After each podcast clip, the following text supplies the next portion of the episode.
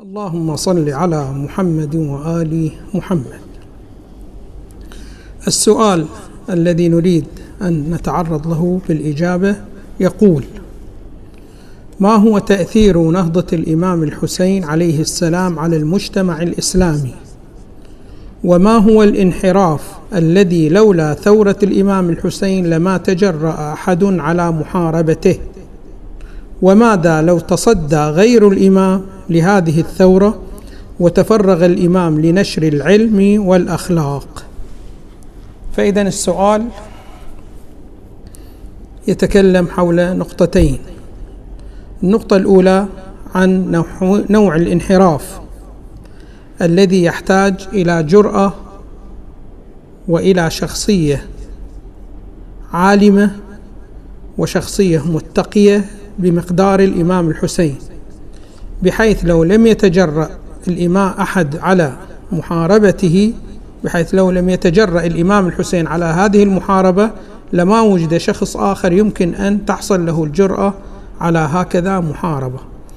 ثم الشق الثاني يقول ماذا لو تصدى غير الإمام لهذه الثورة وتفرغ الإمام سلام الله عليه نظرا إلى تعمقه في العلم وفي الأخلاق لنشر العلم والأخلاق. ألم يكن أفضل من تصديه للثورة ثم خسارة العالم الإسلامي مثل شخصية الإمام؟ أم لا؟ فإذا الجواب على هذا السؤال. نقول ابتداء الانحرافات التي تظهر في الأمة وفي المجتمع ليست بمستوى واحد. فالآن إذا لاحظت الانحرافات الموجودة. مرة يكون هذا الانحراف ناشئ من شخصية هي ليست من المحسوبين على هذا الدين. مثلا الآن الشبهات التي تحصل من تيارات أخرى ليست مندرجة تحت الإسلام. مثلا إشكال أو شبهة تصدر من واحد منتمي إلى الحزب الشيوعي أو إلى الديانة البوذية. أو إلى الديانة الهندوسية فقد يشكل على الإسلام. فهذه شنو؟ ماذا انحراف وشبهة. تصدر من شخص ليس منتمي إلى الإسلام. ثم عندنا شبهات أعمق من هكذا شبهة. فإن هذه الشبهات قد تظهر من بعض المنتسبين للإسلام. هذه الشبهات التي تصدر من منتسبين إلى الإسلام أيضا ليست بمرتبة واحدة وإنما بعضها يكون أعمق من البعض الآخر. فمثلا قد يصدر الانحراف من متدين ولكن هذا الشخص المتدين ليس مصنف على علماء الإسلام.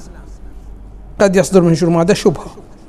وقد تصدر شبهة من متدين وعالم ولكنه بالإضافة إلى العالم قد يكون شنو ماذا حاكم. فهذه الشخصيات عندما تأتي بهكذا شبهات هذه تحتاج إلى شخصية راقية جدا حتى تنجح شنو ماذا في مواجهة هكذا انحراف. فإن المراد من الرد على الانحراف مو فقط الواحد شنو ماذا المراد منه بأنه يخلق فوضى فقط لا. وإنما المراد منه شنو ماذا الإصلاح. الإمام الحسين صرح في بداية خروجه إنما طلبت شنو ماذا الإصلاح في دين جدي. واضح شلون؟ فمو الهدف هو إجراء فقط شنو؟ ماذا فوضى وإجراء دوشة. لا وإنما المراد إحداث تغيير وإصلاح شنو؟ ماذا في الأمة. فلا بد أن يراعي من يريد أن يقف ضد هذه الشبهة أنه هل يستطيع أن يؤثر أم لا. ولذلك من شروط الأمر بالمعروف والنهي عن المنكر هو أن تحتمل التأثير وأن تأتي بالأسلوب الذي يمكن شنو؟ ماذا أن يؤثر. فيمكن شخص من الأشخاص يشير إلى أن هذه الظاهرة هي منكر ولكن لا يستطيع شنو ماذا أن يغيرها وما يحتمل التأثير.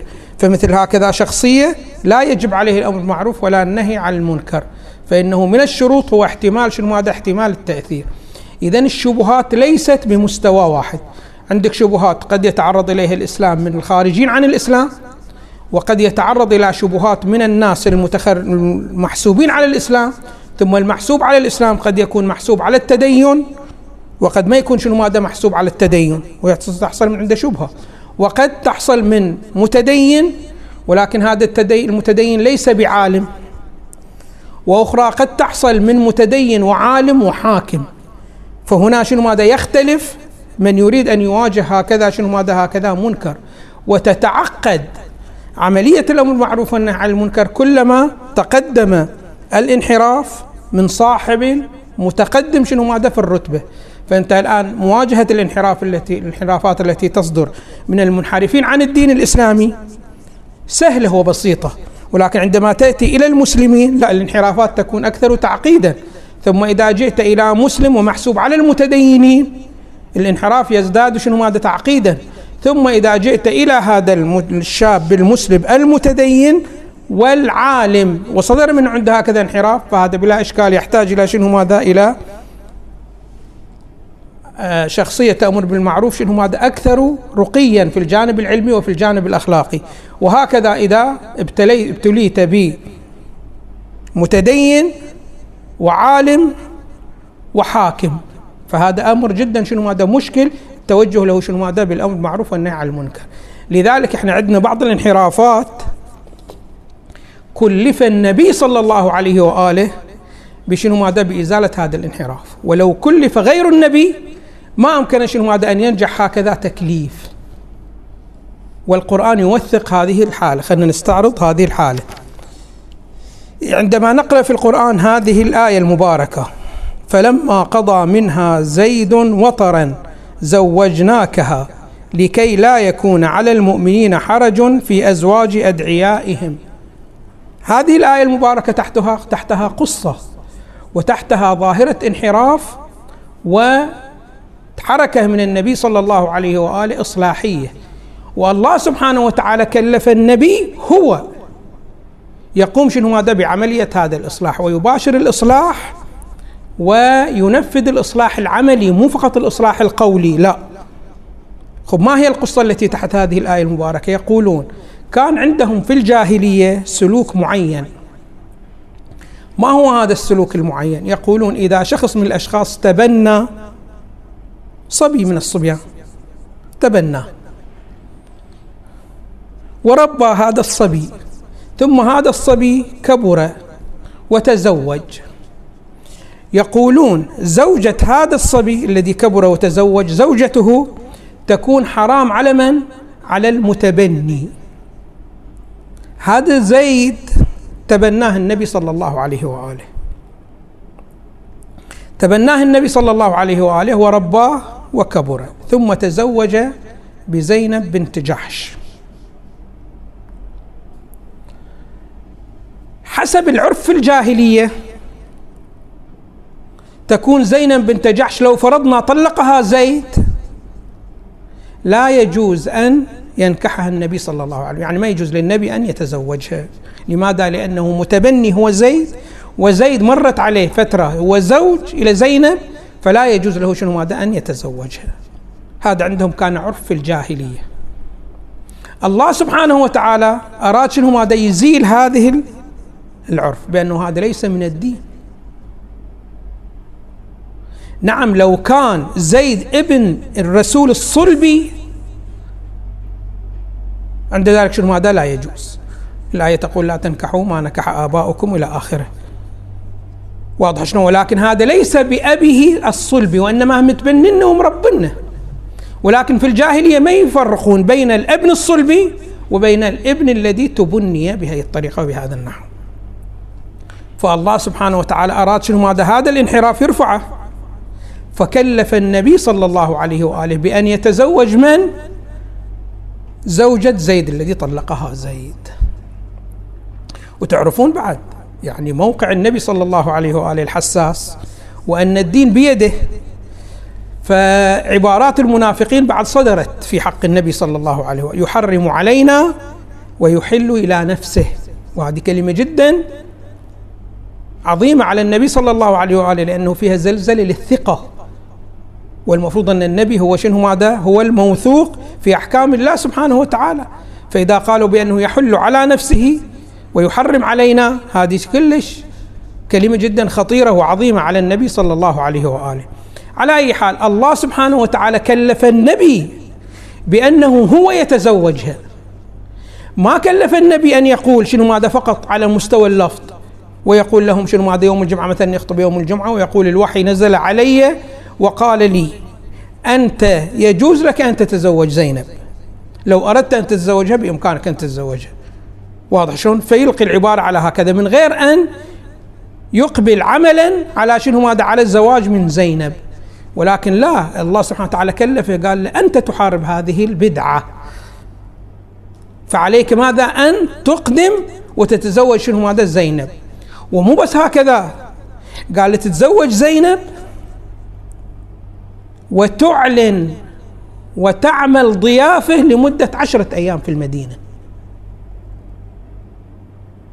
يعني مو فقط تتزوجها وتسكت لا. ولا شنو ماذا تسوي ضيفه يوم واحد وخلاص تسكت؟ لا عشرة أيام. حتى شنو ماذا هذا الخبر يصل إلى من؟ إلى جميع المسلمين بهاي الصورة. فكلف النبي صلى الله عليه وآله.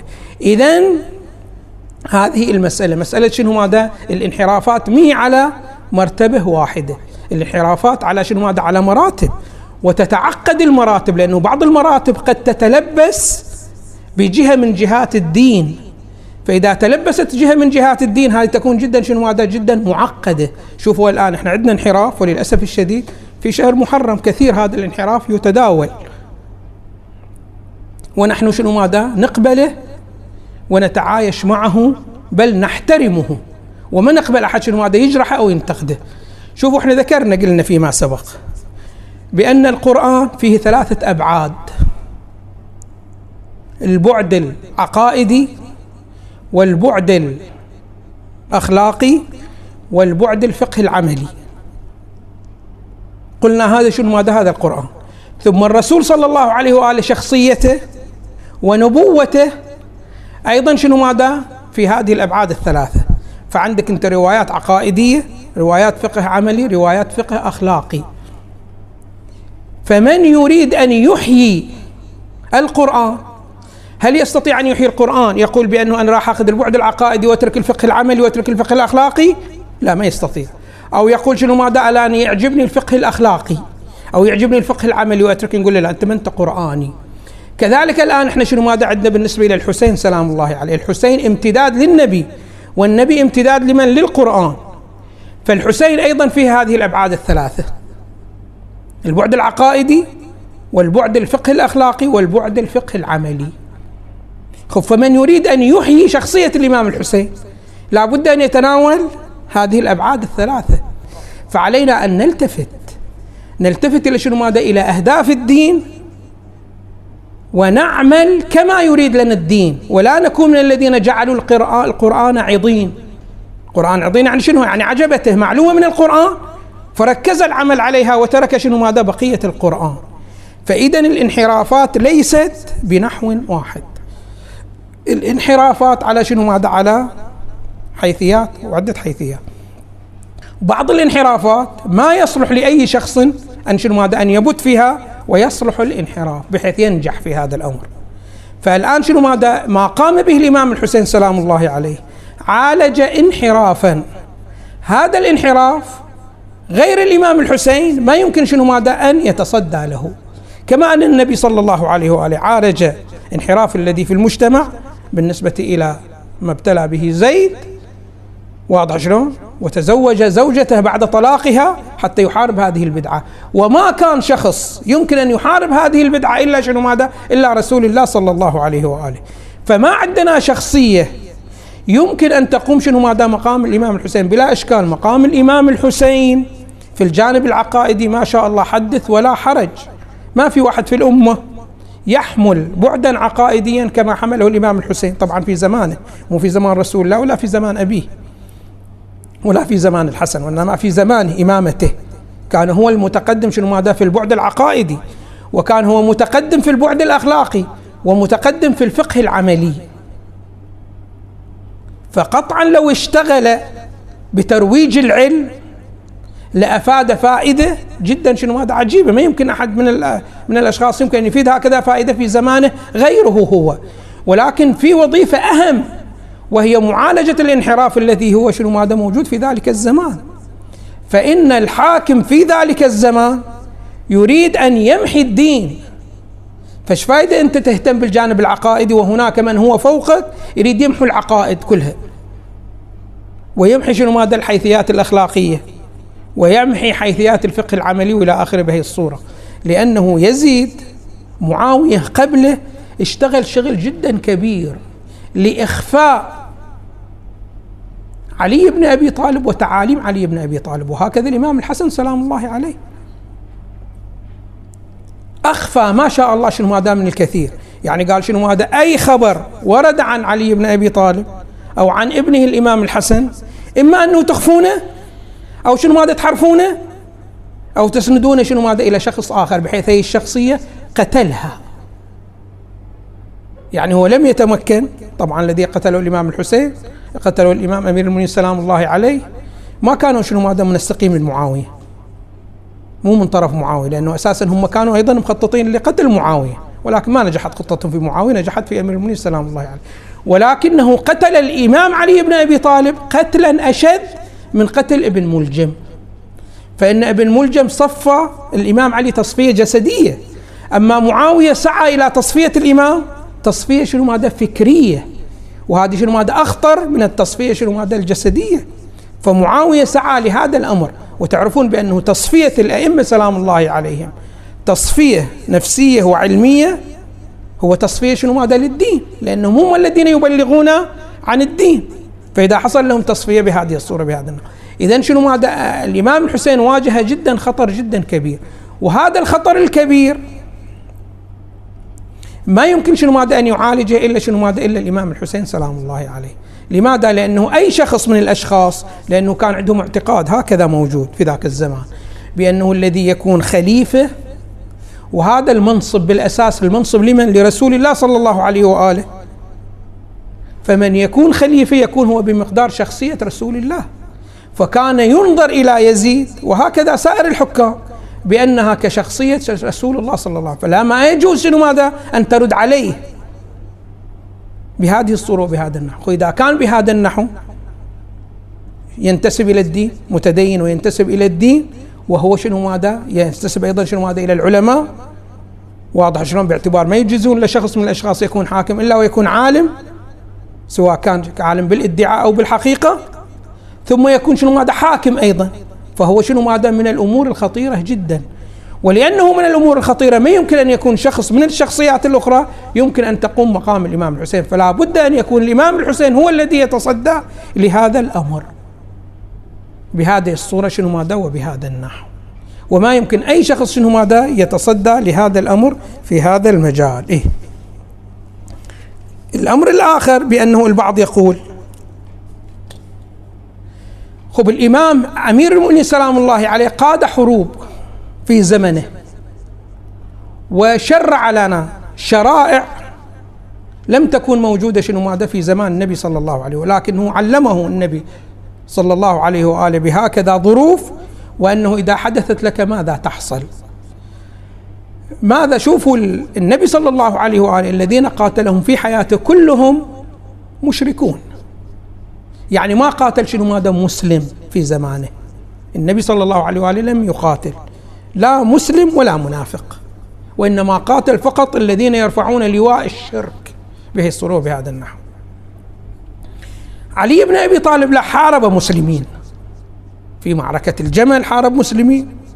في معركة صفين حارب مسلمين وفي معركة النهروان حارب شنو ماذا مسلمين. كذلك الإمام الحسين سلام الله عليه حارب شنو ماذا مسلمين أيضا. الذين قاتلهم في الكوفة ينتمون إلى الإسلام. في كربلاء. فإذا ما هي المشكلة بأنه شنو ماذا هذا الأثر الشرعي الذي تركه الإمام الحسين. نستفيد شنو ماذا من الإمام علي سلام الله عليه. نقول لك لا أيضا في فارق. بين ثورة الإمام الحسين وبين حروب علي بن أبي طالب. ما هو الفارق؟ الفارق بأنه علي بن أبي طالب عندما قاد هذه الحروب قادها من منطلق الولاية. يعني شنو الولاية؟ يعني كانت له الولاية السياسية على شنو ماذا على العالم الإسلامي. كان الخليفة الرابع هو. واضح شلون؟ وكان أولئك يشكلون معارضة. ومن السهل جدا أنه شنو ماذا القيادة؟ المنتخبة من كبر من قبل رجال الحل والعقد شخصيات الكبيرة. أنه شنو ماذا تحارب؟ شنو ماذا هذه الشخصيات المنحرفة؟ وما في شنو ماذا أي مشكلة.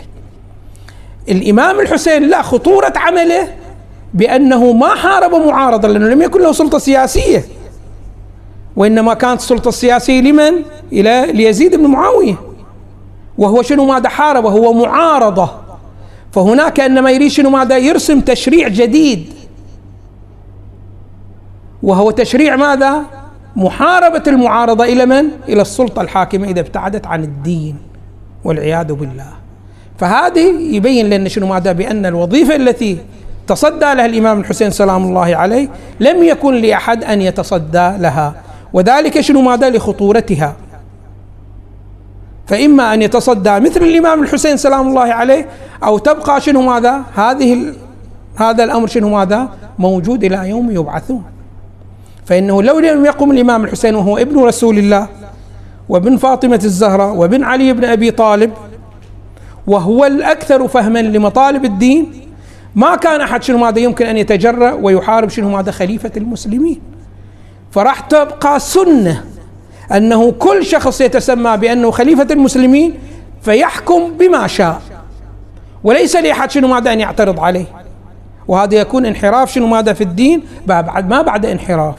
فإذا لو لم يثر الإمام الحسين سلام الله عليه ويأمر بالمعروف وينهى عن, عن المنكر لما تجرأ أحد ولبقي اللبس والخطأ على المسلمين والخلط على المسلمين إلى يومنا هذا.